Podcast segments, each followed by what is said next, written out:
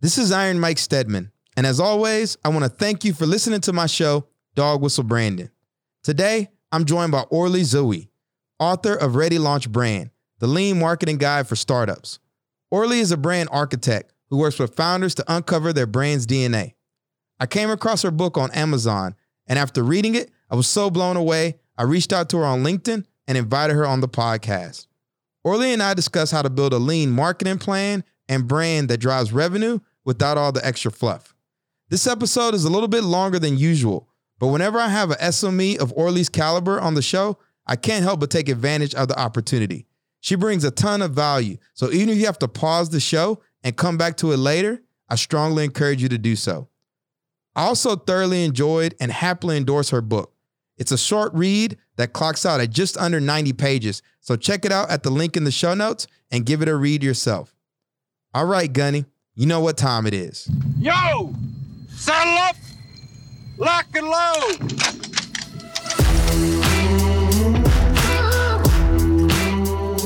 Welcome to Dog Whistle Branding, brought to you by the team at Ironbound Media and the Lions Pride, where we provide weekly tack planning on marketing, brand strategy, and category design for early and growth stage veteran owned small businesses to keep you in the fight and not face down in a rice paddy. I'm your host, Iron Mike Stedman, a Marine Corps veteran, godfather of dog whistle branding, and CEO of Ironbound Media, a podcast production agency that helps veteran owned businesses create, distribute, and grow branded podcasts in order to engage with your ideal audience.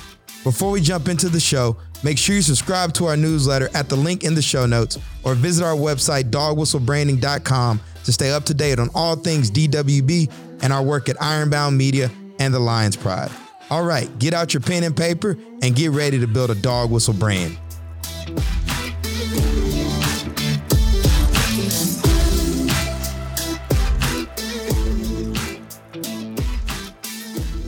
Saddle up, lock and load. Orly, welcome to Dog Whistle Branding. Thank you so much, Mike. It's good to be here. Orly was flattered that I reached out to her. Uh, I read her book, Ready Launch Brand, the lean market. I, let me. I don't want to butcher this description. Let me get it right. Ready Launch Brand, the lean marketing guide for startups. And I was telling Orly, you know, when we first jumped on, was I listened to a podcaster and indie entrepreneur by the name of Justin Jackson. I'm subscribed to his newsletter, and he wrote this newsletter about how a lot of the stuff startups are doing, small businesses are doing, right, is like unnecessary. That you can create a successful business with a lean uh, marketing stack. And so I typed in lean marketing in Amazon. Orly's book popped up, and I'm a brand guy, so I saw the word brand. There's a little dog whistling that, and so I was like, let me read this. And after I read it, I decided to reach out to her and get her on the podcast. And I'm so glad you're here with us today. Thanks, Mike.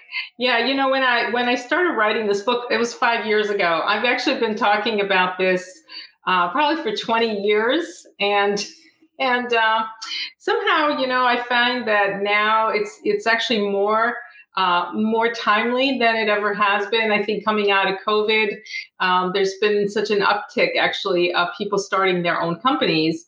And as you know, so many of them are going to fail. And it's actually the reason why I wrote the book to give people more of a, you know, fighting chance, if you will, because marketing is something that is often completely um, um, overlooked, and people don't really know what to do with marketing. They they have a very vague idea of what it is. Um, most founders come with a, a, a pretty strong bias against it. And uh, and so I thought maybe it was the right time to put all of these years that I've spent thinking, writing, and um, and teaching about it, and working with founders that it was time to kind of put it put that in a book. And uh, and you know that's that's really what motivated me to to start doing that. Isn't it interesting that there's all these marketers out there, right? Like, I mean, you know, most people think of marketing, they think of, you know, running social media, doing all this other stuff. And, you know, I'm in the veteran entrepreneurial system, ecosystem. And I started this podcast because I realized there's a gap in the go to market, right? Marketing is one thing, going to market and actually creating some from scratch, driving revenue, that's a whole different beast. And so I started this podcast for the same reason you started your book and I think you're going to provide a lot of insight to the veteran entrepreneurial community. because again, this is a gap that is just not covered. And I wonder if a lot of people don't know necessarily how to launch something from scratch. Well, that's the thing, you know. Um, it, it, there's this, um, you know, I talk about this in my book, this sort of lone genius myth, which is, oh, you know, Mark Zuckerberg just, you know, Zuckerberg, he just like went out there and he just magically created Facebook. Well, first of all, it's never one person. It takes a huge amount of work, team teamwork. It needs you know, there's so many people involved in actually launching something like that. I mean, maybe not the idea, you know, but um, and so that's something that I think there's a big mis- misunderstanding about what a startup really is, and it's really a company looking looking for customers, right? And I, I talk a lot about, you know, I quote a lot of different people in this book who who are much smarter about this than I am in terms of you know what sort of makes a, startup. But marketing is so rarely spoken about because the the the kind of the misconception is oh we have to be a certain size to start marketing. Because what, when people think of marketing they're thinking of traditional marketing. You know it used to be advertising and of course you know the TV ad on the Super Bowl. That's uh, somehow that's become kind of the gold standard of advertising. But you know, I, I, don't even know how much it's it's millions of dollars. You know, for like a, a thirty second slot, and most people don't have that kind of money, nor will they ever have that kind of money. Um, and also, you know, the thing with advertising is it doesn't work for startups because advertising is meant to advertise something that already exists. If you're a startup, nobody knows you and and you know you often don't even have you don't even have a market yet. You're still figuring all that out. So um, you know i talk about that in my book as well this idea that you know uh, it's it's a lot like uh, you know you're you're you're trying to fly the plane while you're building the plane while you're while you're booking customers and uh, serving coffee and and uh, and trying to find a co-pilot you know like you're doing all these things at the same time and um, and so what happens is that because people are so stuck on this idea of what it should be um, they tend to, to shy away from it. And what I have found is that the sooner you can start to really look at the lean marketing principles, which are about building brand awareness, building brand loyalty, getting people to kind of get excited about this, right? And those are the early adopters, um, which are really those are that's customer zero or is your is your early adopter who jumps on because they're just excited about what you're doing. And so that's the time to also capture this, right? To start to find to find your people, to find um, it, you know, speaking of social media, to find the right platform for that. Um, and another thing I also talk about is, you know, you don't need five different platforms. Find one, right, and do that really, really well because part of the challenge when you're a startup is, you know, um, you want to make sure that you have your messaging down and then you tell the right story to the right people who want to hear it, who want to spread it, who want to be part of it. And so I'm kind of um, re, um, you know, I'm sort of, I'm turning marketing a little bit on its head because so many people don't think of marketing that. Like they don't think about, you know, the fact that they're putting out um, some kind of post, uh, engaging on social media. That's marketing right? In the in the lean world it's all about it's engaging with the people who are going to want what you what you're selling and um, and are going to want to tell people about it uh, because that's how you build momentum. That's how you build brand awareness. You get more and more people to talk about what you do.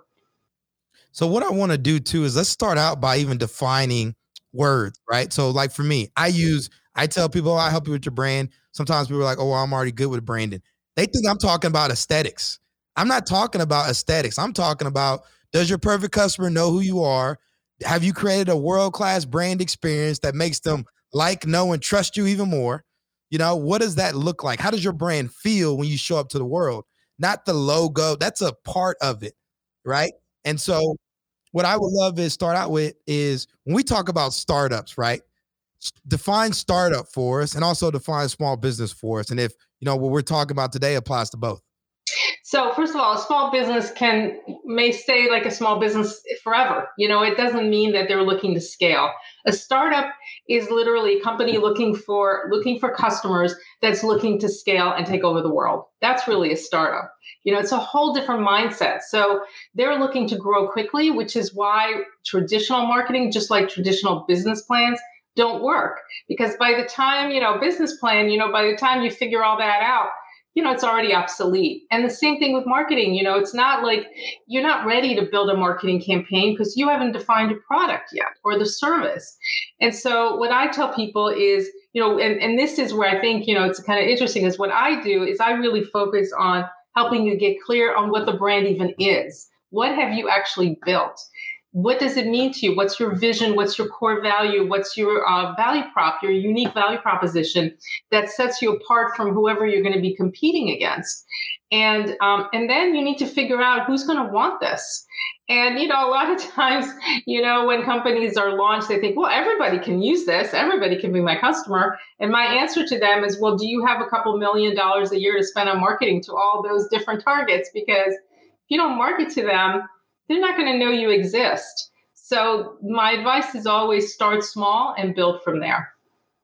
So when I'm a client, right? I just get, I'm just launching, right? I'm with my boys. We're gonna start a small business because we don't got venture girls. capital. There be girls in this in this Girl, equation as well?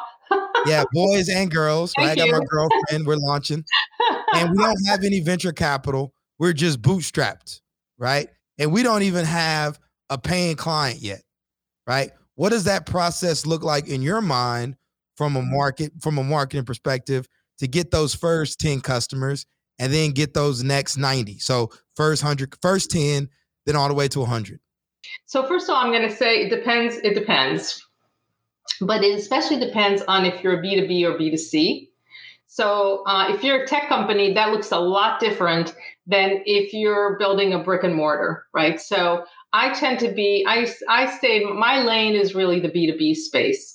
So, uh, and I've worked with tech companies, and because they're building apps, you know, there's a lot of investment that has to happen up front. So I always say, you know, my suggestion is make sure you have you have either somebody who's you know either you have very deep savings or you have a lot of you know uh, other people's money you know, PMs that you can tap into, uh, even if you don't have venture capital. And by the way, venture capital money, that'll, you know, the, the idea there is you don't, first of all, you're selling a piece of your company if you get venture capital money. And venture capitalists are not interested in somebody who's just at the very beginning. They want to know that you've already gotten a proven model, that you've already got that you've already got um, if not customers, you have a lead to customers. This it's a viable business. You you can show in your financials that you're going to be able to double, triple, quadruple. Right? They're looking at big returns. Angel investors are a different story because they tend to be more. That tends to be more of a passion project. Um, but I think in the beginning, this is why you know so many. I think so many, uh, and it's been shown over and over again. So many startups fail because um, and by the way, do you know what the number one reason why why startups fail? I do. No market need. Exactly, because you read my book, right? I read your book, and I'm a, uh, you know, I, uh, I, I look at a market first mentality now. So I look for opportunities where people are already spending money. That means that there's a valid market out there, and then I teach entrepreneurs to basically carve out their own niche or position their brand accordingly. Now, if you're raising venture capital, maybe you can afford putting off that market and you can create a new market. You know, we create new markets in small business. It just looks more like niching down and defining it and naming it versus like I'm to pump a million dollars to create this new thing that people didn't know existed before.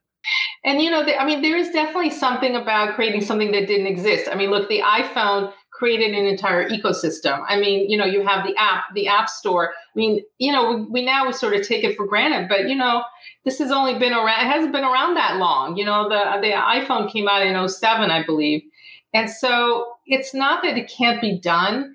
It's just that I find that um, you know, to do it well, you have to really think about, you have to first get really clear on who you are. Because what I talk a lot about is this idea that if you're not clear on who you are, then it's really hard to convince someone to buy it.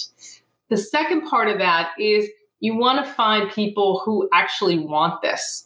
And then, you know, with tech startups, what they tend to do is they beta test it, right? They use these. Um, so what they do is they kind of find these early adopters and they make them part of their process. So it's free, but it's not really free because you're giving somebody feedback, and so and they're getting that for free. So it's a kind of a nice exchange, and it helps, uh, um, especially in the in the app space. Um, a lot of companies do it that way where they do a bit and then they they kind of work out the bugs along the way before they launch it So I'm interested in scratching my own itch, and here's why. We focus mainly on veteran-owned small businesses, right? And like we said, if you're launching and you're looking for a client, you're a startup, all right? So, but I'm curious to know.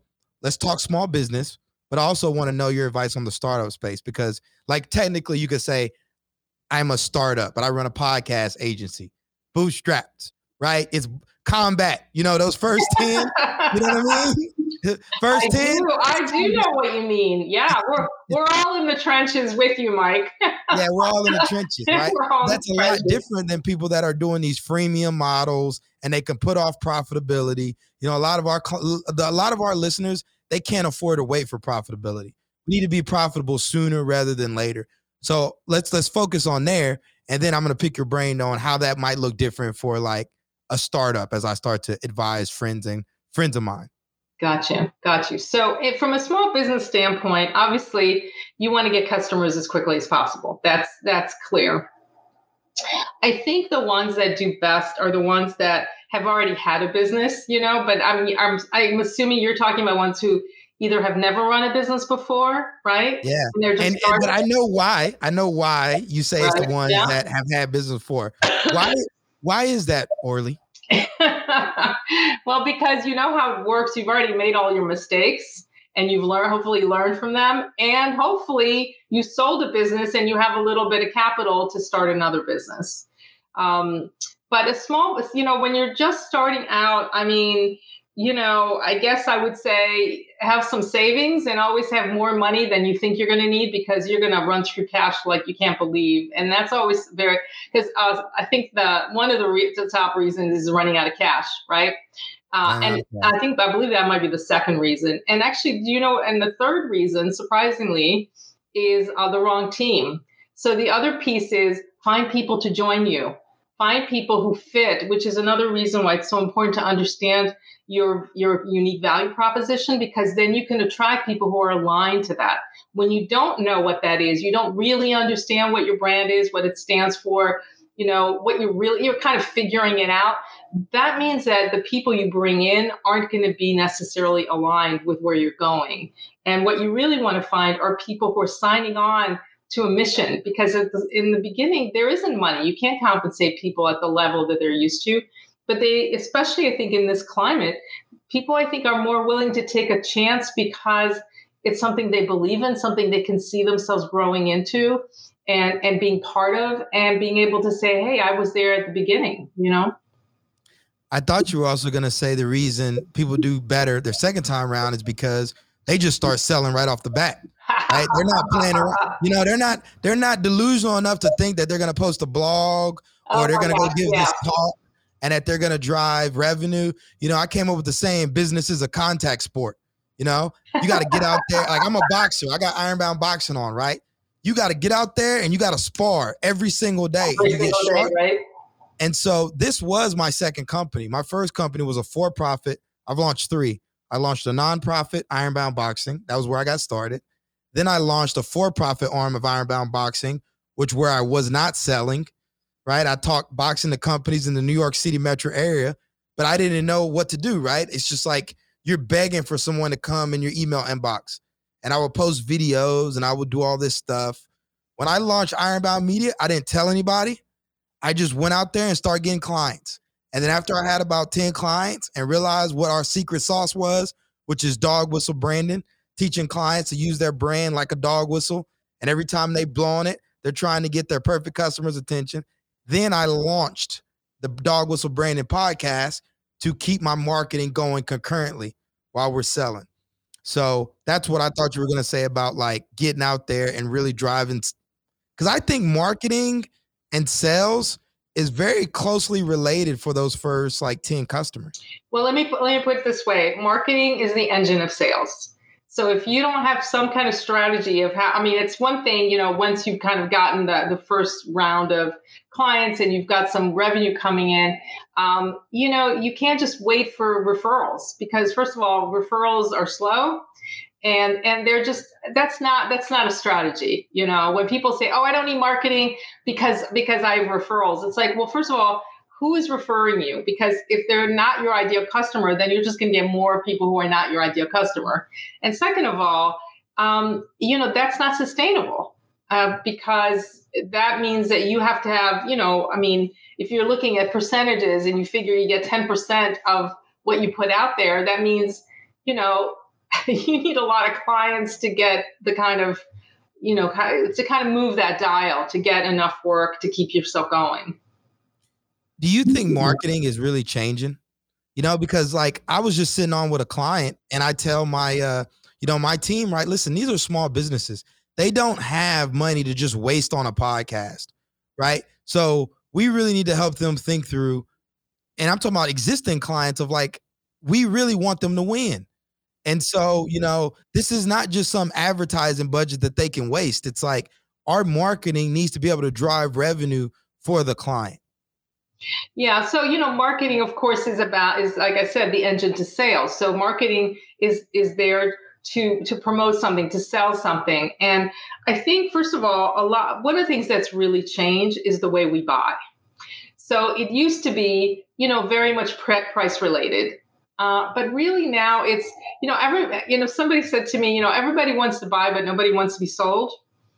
Um, and I really like that because I feel like what's happened, and this is where social media kind of taps into this, this idea of engagement and building relationships. And at the end of the day, I mean, you you do business with people you trust. So, right. So you want to build that, you know, so, so social media, I think is a great way to do that, to build a consistent kind of pipeline to show, you know, that you're a thought leader or you're an expert or, and, and, you know, to show, uh, also be gracious and, and have a way that you, that people can look into this and go, oh, this is somebody that other people are talking to or talking about. Um, and that makes me feel more comfortable working with them. Because don't forget, you know, we still you still need to attract people who are going to want to work with you, not just people who are going to want to talk to you. One of the things I've kind of noticed in the veteran ecosystem is a lot of people when they're launching, they want to hide behind social media though. You know, they think that them showing up and posting again is like driving revenue. You know, and it's just like it's just not the case. You know, I feel like um, and I was writing because I try to write every day and I was writing about how, you know, you really do have to get out there and like make contact. And especially for people like us that sell services, people want to look you in the eye. They want to, you know, they want to get to know you and know that like you're you are real, you're the real deal. And this is not just, oh, I'm gonna take a photo, I'm gonna post this up. And so I just see so many people doing it the wrong way. Hmm. That's interesting because for me, you know, social media for me is the long game. You know, you're never going to get a client from a post. But what I have found is that over time, um, and you know, there's a whole strategy around this. You know, and I, I'm on LinkedIn mostly. I use Twitter more for thought leadership, but on LinkedIn, you know, I I, I post a lot of content. I'm, you know, um, and I and I post on other people's and I ask questions and I I share my knowledge, I share my information. I and and I think what's happening is that little by little what's happening is that people are recognizing that not only do I know what I'm talking about, but I'm willing to share it, which then gives the sense of this is somebody who's approachable, who's relatable. And I've gotten actually a lot of work through LinkedIn, um, both because my content is really buttoned up and um, and because I've got the I, I'm very clear on the messaging that I want to portray there. Yeah, my main platform is LinkedIn. Um, it's also my newsletter, um, and then just referrals, word of mouth. But no, don't get me wrong. It's definitely that social proof. People want to like everything matches up though. What I'm getting at is a lot of people are pretending they're something they're not. So you're trying to come across as an expert. You don't even have one client yet. You don't have 10 clients. And so people are not showing up in an authentic kind of way. And I'm not saying we got to let, you know, Seth Godin's like, you don't got to be too authentic, right? But what I'm saying is like, you're not Coca Cola, you're not Pepsi, you don't got no clients, right? Why are we pretending you're something you're not? You need to get out there and you got to have something to base your experience off of, which is what you're able to do. Versus, I'm finding out a lot of other people, they don't have that yet. Well, I think that that you're actually bringing up a really good point, which is, you know, they think that if they just kind of put stuff out there, they'll figure it out. Um, and honestly, that never works. Uh, you don't just figure it out. It doesn't just show up. Um, things happen because you have a plan. You've got a process. There's a way that you think about how do I connect with people? What happens? You know, there's like a whole process of, you know, once you connect with somebody on LinkedIn, how do you follow up with them? What do you what are you offering them? How are you engaging? How are you posting? You know, you don't just like pitch and sell. You, you know, I get those emails all the time. In fact, I got one just the other day. It's like, oh, I want to connect with you because I think you could really use this program that we have. It's like you know nothing about me and you didn't even bother to go on my on my profile and you're selling me i haven't even connected with you um, and so you know and that goes back to my point originally of you know things have really shifted that what people want is um, you know they, they want to be part of something and they want to feel like you said that you're authentic and that you i mean we're obviously we're all here to sell. That's why we're on social media. That's why we're on linkedin. I mean the point is you know if you if you don't have clients you can't you can't pay your bills. So I, I totally get that. But there's a way to do it that's authentic to you as a brand but also um, is respectful of other people and isn't just trying to sell them without taking the time to really understand who they are. Now, I like to keep things simple, right? So I like the rule of three, which is why I like what, you know, first of all, in her book, she shows about the different um, kind of marketing channels. These are these social media channels for a lot of people. And me and my friends have been saying amongst each other that LinkedIn is for adults. You know, so even for my nonprofit, right? Like I, right. you know, when you first started out, right, I was doing a bunch of stuff. I'm not on Facebook at all, right? I use LinkedIn and I actually use Instagram for more communication with people. But I run a nonprofit, so my kids are on Instagram.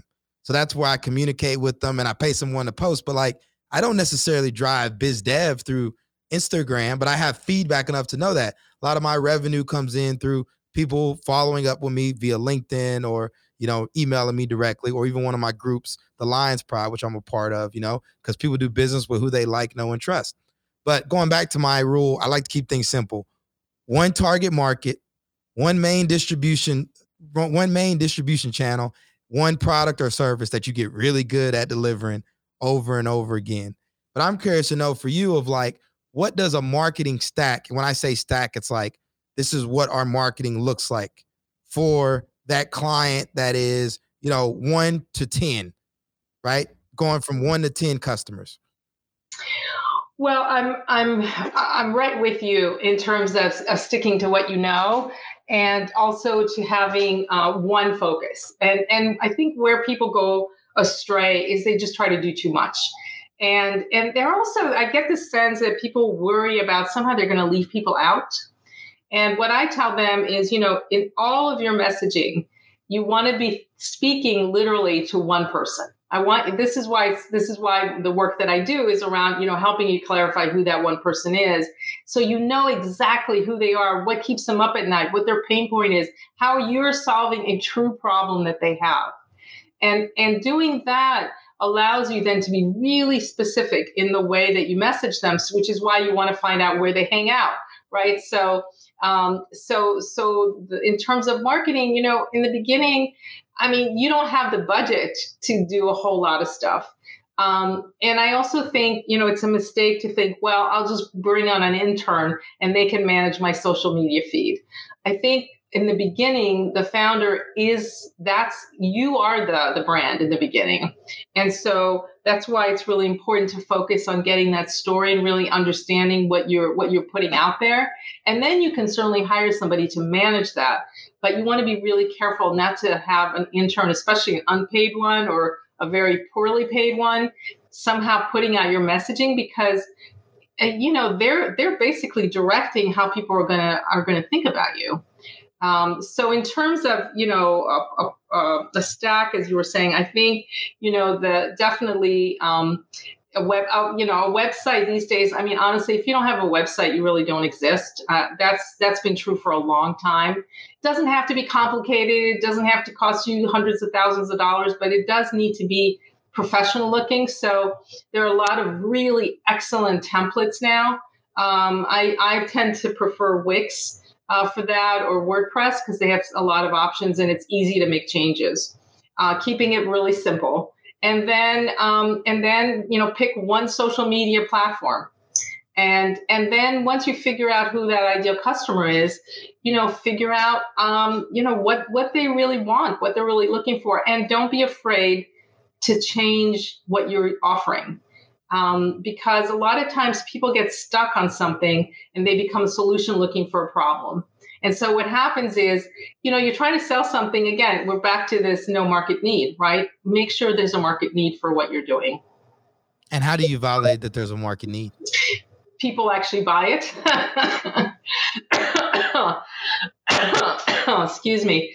Um, but also because you've done your research. You go you have to go out there and this is where um, you know, the kind of startup man, you know, um, Steve Blank, who who started this whole lean lean startup idea and then eric ries who wrote the book go out and actually talk to people. That's how you find out if there's a market need. Come up with a come up with a very rudimentary um, you know um, some some kind of a uh, some kind of a process or, or something you can show somebody and say if, if you had this and it solved this problem this way would would this be something that you would buy right? And it can be very simply put together. It can just be, you know, a landing page, or it can just be, you know, something very simple in terms of the app, but just to show how it would work. And, and then you make adjustments based on what people tell you. Uh, and then you know there's a market need because because people have told you. And uh, obviously, you don't just talk to your mom and your two closest friends. You know, you want to you want to reach out and, and get you know figure out who these people are and then go talk to them. What I try to tell people is they see they make a lot of people make a mistake though. They're like, oh yeah, they'll say this is a good idea. No, charge them. Like pull out the credit card on the spot. You know, because talking is one thing, people putting their dollars down is a whole other. You know, and my business coach, Bill Watkins, who I actually do this podcast with too, he was one of the first people that told me because you know dealing with the cash flow and issues back when I was doing the corporate boxing, and he's like, "You got to invoice them up front." I was like, "What?" I didn't even know yeah. that was a thing. Oh yeah. I was nervous. I remember the first time I did it, I was so nervous. Like, how was the client gonna respond? Before literally by the end, I wouldn't even move out my seat until that invoice was paid for. Right. I'm not moving from my computer. I'm not doing anything until you pay that invoice. And what I have found is, especially for us that are adults, right, and doing small business, working with each other, people respect you. You know, Absolutely. like Absolutely. Oh my God, yes because you because you're a professional. I mean, have you ever worked with a lawyer that doesn't bill you? I mean, no. right? And they're billing you, you know, for for every movement they make, they're billing you. So yeah, billing up front. I do I do that for all my consulting. Yeah, it's all it's always up front. So we talked about okay, first 10, right? Like you said, you got a social media channel, you know, you're reaching out, you're engaging, maybe you're going to an event, but this is important to talk about too of not just launching a website and expecting traffic to come to you. Oh, no, no, nobody's no. looking for you yet. You know, so the whole blogging and all that other stuff. You know, I took Nicolas Cole's class and I read his book, and he talks about writing in public. You know, online the art of online writing. So don't write a blog post, write on your LinkedIn, and then realize what is pinging and what people are coming back to and engaging. Then you can flip that into a blog post or something because now you know people are searching for it. Yeah, you know, it's funny that you say that because that's how I wrote my book. So I started out by tweeting, and uh, and I built a Twitter following. I went literally from like five to a thousand in nine months, and I did that because I, you know, followed my own advice, which is, you know, connect with influencers, connect with people that I've been I've been following for a long time, and slowly and surely, you know, start to start to engage there. But that's really just to build credibility. But when it came to writing my book, what I found is, you know, I knew that I knew kind of the flavor where I kind of wanted to go. And so I used Twitter as a way to find out, you know, if you hear crickets, people probably don't care about this. But you need obviously more than five followers to do this, right? So once you have a critical mass, which is why there's, you know, some of it is, you know, it's not always like a straight line. You want to really start with so build followers because that's then you have then you have a network uh, and then what I found is there were things that people just really cared about, and then they would retweet them, and you know, and then I built that into LinkedIn. I started to to write, um, and then I got guest blog posts, which is another way to go. uh, on national, you know, um, online publications, and and they became the basis for my book. And then, interestingly, once the book was published, then I decom- I sort of unpacked that, and then went back to creating, you know, posts, and and then I I had a whole series of um, of brand tips, um, and I got as many as close to two thousand um, views on these which was kind of amazing since I only have like 1800 followers. So All right. This is this is Dog Whistle Branding. We're not worried about vanity metrics. We're talking about creating real value for real people with real problems. And so you got me, you know, and I'm a, I, so you. that's what matters. Now, what I'm finding, right, is that there are a lot of I'm very lucky because I built something from scratch, you know, and building it from scratch, I've learned I've had to learn marketing the hard way. I had a lot of contact, right? I've sparred a lot, got beat up, jaw been broke, been knocked down. I'm like, I'm like behind Ali. guys along the way, yeah. Yeah, a couple black guys along the way, you know, black guys beat up. But what I'm finding is that there are entrepreneurs, particularly veteran-owned businesses, that are still struggling of what they're looking for in ROI from their marketing team. So you know they'll pay people thirty five hundred dollars a month to run their social media or whatever, and they're looking at subpar leads, if any. And I'm curious to know from you one, what does marketing, what does a marketing stack look like for a growth stage business doing over a million dollars in revenue? And I also want to know from you, how do these businesses create demand? Because I'm trying to introduce demand gen into the veteran ecosystem. I experienced it today. Someone reached out to me in my network and was like, Mike, the reason I'm reaching out to you is because, you know, there's a trust there, right? So clearly what I'm doing about marketing and educating people about branding is creating trust and credibility. But how do we get these growth stage businesses that are into selling, you know, hard tech stuff, construction, uh, not all like these SaaS products. How do they create demand for what they're offering? So are you talking about a B2B, something that's a little harder to explain? Yeah, B2B. B2B. Uh, okay. A lot of construction. So I know for a fact, like there's construction, there's uh what are the kind of businesses doing? People are selling coffee, that's B2C, but they're going to B2B route because B2B is more revenue.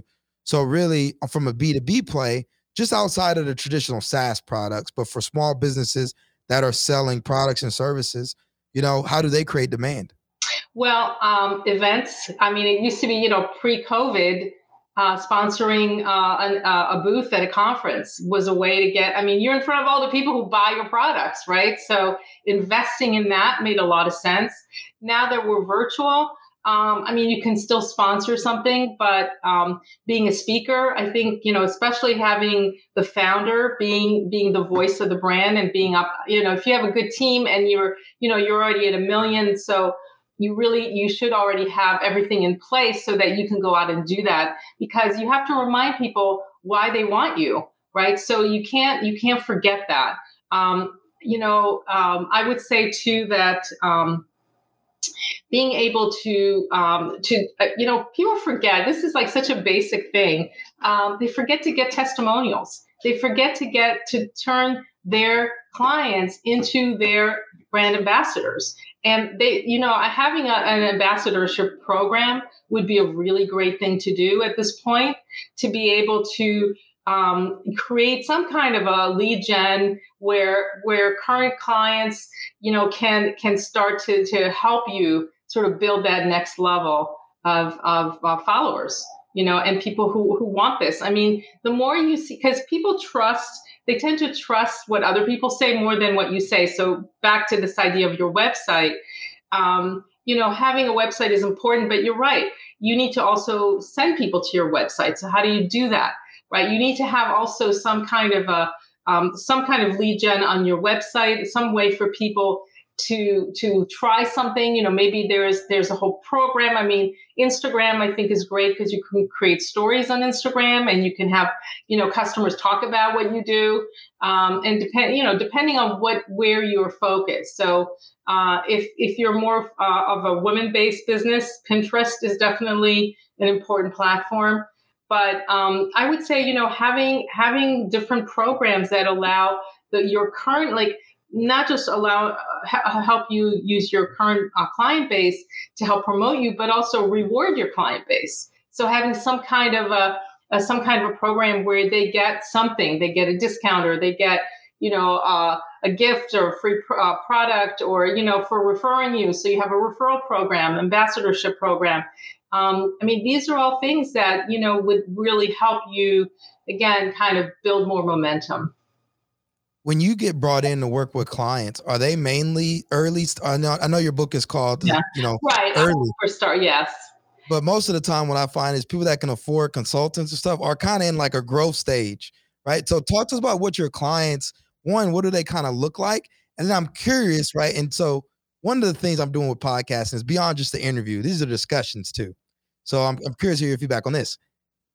If I'm a founder and whose responsibility is it to set up the marketing, to set the direction of the marketing? Because what I'm finding out is with a lot of my clients, I'm talking to them, they've got some like VA that they're not even really training. Oh, I know. Oh, it's very disheartening. You know, and agree. they're just like sharing and all this other stuff. And I'm like, you know, I have a marketing person and I'm training her and we're coaching her. You know, she's going to be on this podcast and we're going to talk through some things we're thinking internally.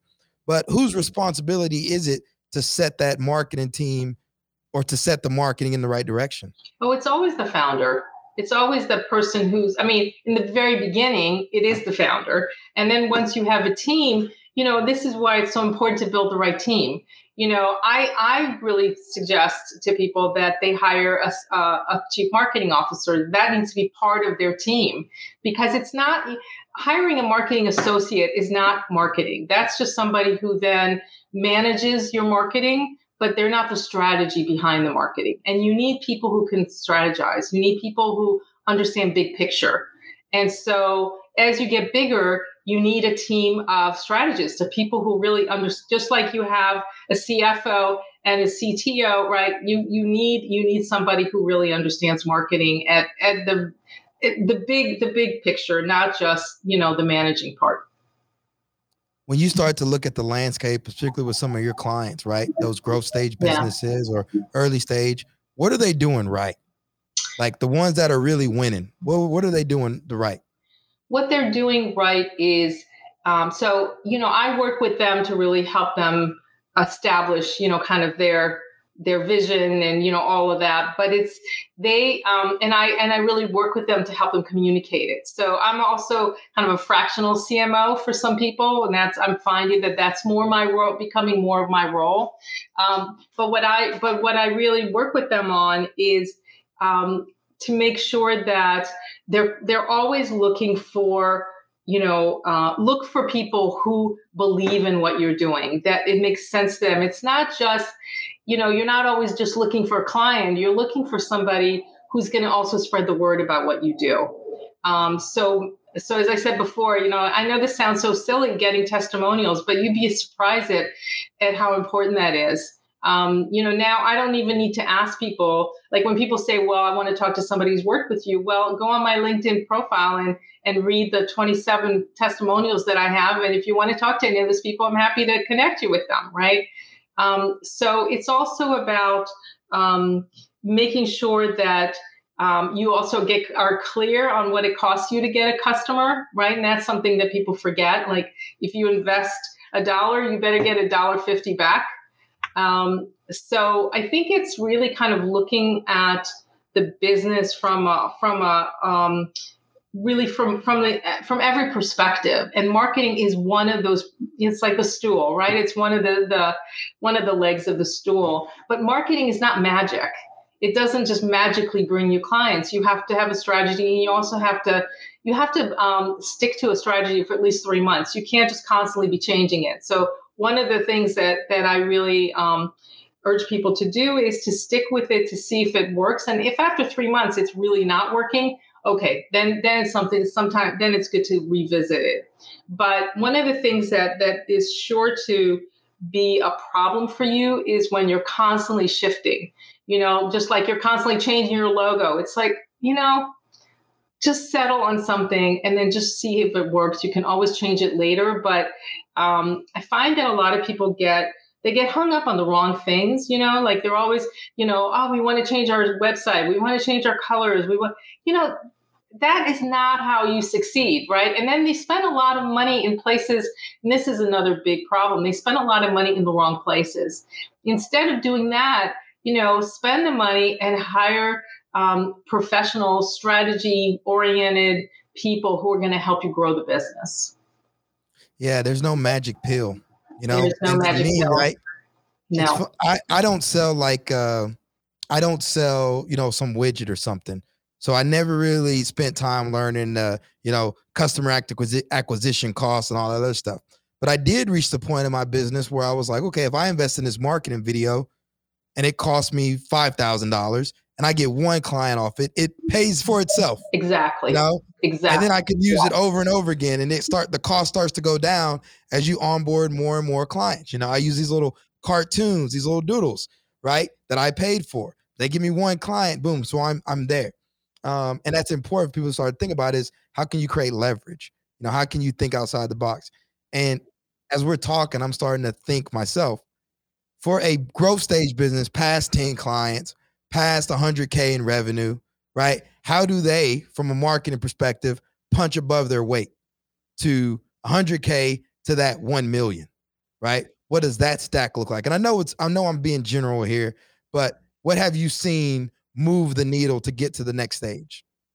Well, you know, it's not just obviously it's not just about bringing more people in because you have to train people and then you want to retain them and that's uh, has its own headaches right but i think when you be, take on the role where you're more of you know you're establishing you know you, you're already an established brand so now it's really more about um, strategic partnerships where you can then grow through um, i mean acquisition is certainly one one possibility but having and, and i was actually thinking about this earlier when we're talking about startups strategic partnerships are a great way to grow because right? You're you're part if, if a, if a trusted part if a trusted brand is partnering with you you've already gained a level of trust that you could not have gotten on your own. Would have taken you a lot longer. So maybe your partners your partners look different right? They're bigger they're more established they have more. And and the other thing there is that they also then bring their own marketing budgets which you can then tap into which gives you more more of a runway one of you know one of the things that i find into though is going back to what you said about like who are you uniquely qualified to serve and then also who fills you up and who do you enjoy like literally the listeners to this podcast i enjoy them right like i was on my clients today and it's a blast and i was just telling my marketing person it's like this is a blast. You know, I was like, isn't this fun? Like the people we're helping, and I'm hearing, like, I'm training her up and she's listening to them talk. And I'm like, you hear the words they're using trust, you know, they really value us. Like, we have to get this right for them. This is not just, oh, like, you know, treating somebody like a one night stand. You know, hey, just the keys are on the door, lock yourself out. Like, no, that's right. that's not what we're going for. So you know, part of me, and I don't know if this is my own imposter syndrome or whatever, but sometimes I look at like these enterprise accounts, you know, and I'm in business coaching groups and stuff with people. Sometimes people look miserable with their clients. It's like, are we chasing the revenue for the sake of what? Like all of a sudden you go from dealing with the CEO to try to create this branded asset to now there's like 10 marketing people in there. You know what I mean? and it's just like it's more complicated than it needs to be. So part of me is like, I know as I start to scale up and punch above my weight, just making sure I'm still spending time around people I want to be around and also understanding what kind of company I want to build because at Ironbound Media, right, for me, it's more about an ELF business, something that's easy, lucrative, and fun that fills me up around people I enjoy being around because I have this whole other behemoth, mm. Ironbound Boxing, on the nonprofit side, which is its own separate beast. So I don't need two stressful beasts. I need to enjoy my work. That's my mission is how do we enjoy work each and every day? And how do we make our clients feel like working with Ironbound Media is the best part of their week? You know, you're you're so right about this. And in fact, it's funny because I I was talking to a client this morning and she said, you know, I really look forward to our conversations. I look forward to working with you. You know, and and it's just like I mean, every conversation with every client is pretty much like that because you know i'm part of what i do is i'm the person who you know i'm also your cheerleader right? Because i'm i'm letting you know like you can do this right? And we're we're going to make we're going to create something here. People are going to want this right? And part of why they don't want it now is a they don't either they don't know it exists or they don't really know how it serves them how it helps them. And so i'm helping you really define that. And and then you know typically when people work with me they double their they double their revenue because all of a sudden they feel very comfortable saying oh i'm i charge x because i know i'm worth x um, so I'm I'm right with you in terms of because if it's not fun, why are you doing it? So we got into the meat of it. Now I get to scratch my own itch about these startups, right? Because you know I'm curious. I'm watching. I'm observing, right? I do the indie entrepreneur approach of build a profitable business, look for opportunities that you can serve. I don't have a tech startup, right? But a lot of my friends are in the early stages. Maybe they're pretending. you know, you know, you know those people, right? I think I'm I'm convinced now people think it's easier to start a fund than it is to be an entrepreneur. Oh God, there's nothing. I mean, being an entrepreneur, you got to You better love it because I'll tell you, it is hard work. It's a hustle. It's a grind. A grind. Um, yeah. And so, you know, real quick, and we can just do five minutes on this. Yeah, sure. For on for successful startups, right? What does their what advice do you have for successful startups going to market that are building a tech platform that need to onboard a lot of users. I'm going to willing to bet like most of them are not going to raise capital yet, or let's assume that they don't. They got to get traction first, so they don't even have enough, you know, revenue. They don't have enough traction to even warrant investment yet. What is what advice do you have for them as they start rolling out their marketing? Get somebody really somebody big to write about you. Really? Yes. Yes. So um, earned media. Yes, because you know we believe what we read, and we and if somebody big writes about you, I mean, you know, and this is why you also need to be writing because eventually someone picks up picks up something you did, and also being on podcasts. Honestly, um, do your research. Go look for podcasts that are talking about the things that you know something about.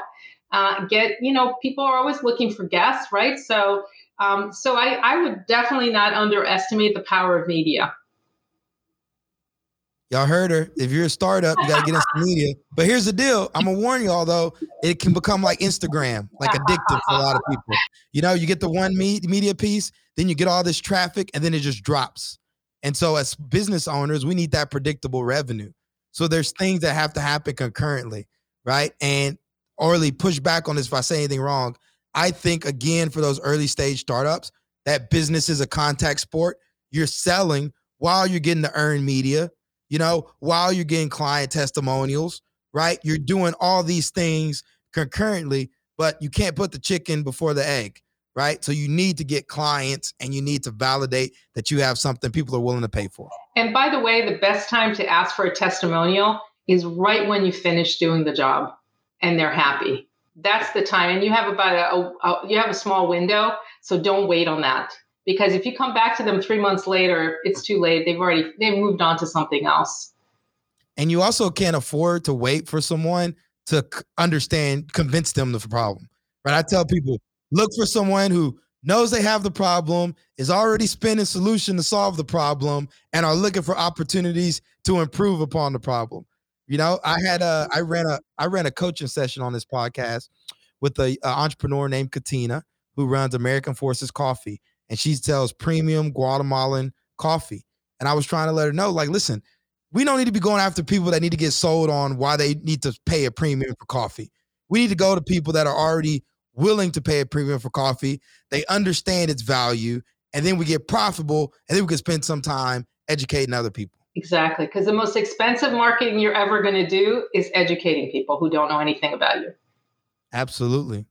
So Orly, I've I've kind of hogged her time, y'all. I know. Listen, we, we went a little bit longer, but listen, when I get experts on here that have been doing it a lot longer than me, I got to be respectful for, of them, and also I'm learning and I'm growing as an entrepreneur. I don't want to feel like I have all the answers, and so you know I value your time and the fact that you were willing to spend it with me and my audience. I truly appreciate, and I appreciate the discussion. Now, what I want to ask you is, first of all, how can our listeners help support and amplify the work you're doing? And then also, where can people find you at? But before that, I got one more question. Actually, I just thought of it. As you start to look towards marketing over the next 2022, yeah. where would you instruct audiences to invest their time in? Hmm. You know, what trends do you see coming?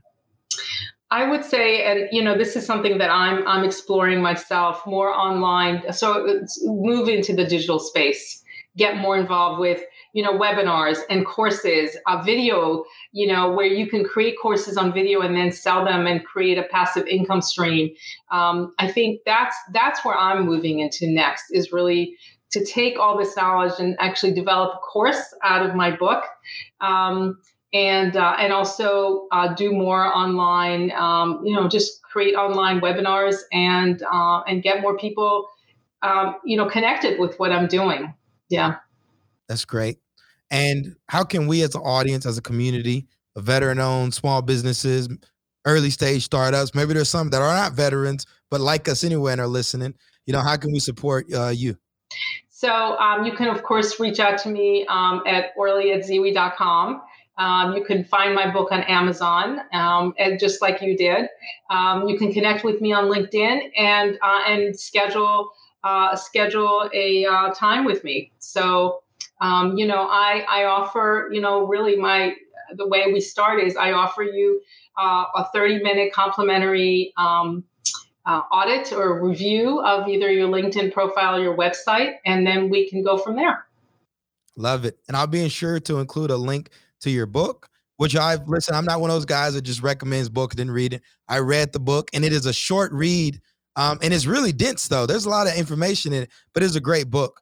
Um, so I highly, highly, highly recommend it. I endorse it. I include the link in my show notes, and I also include a link to uh, your social media as well. And for everyone that's tuning in, appreciate you spending time with us today.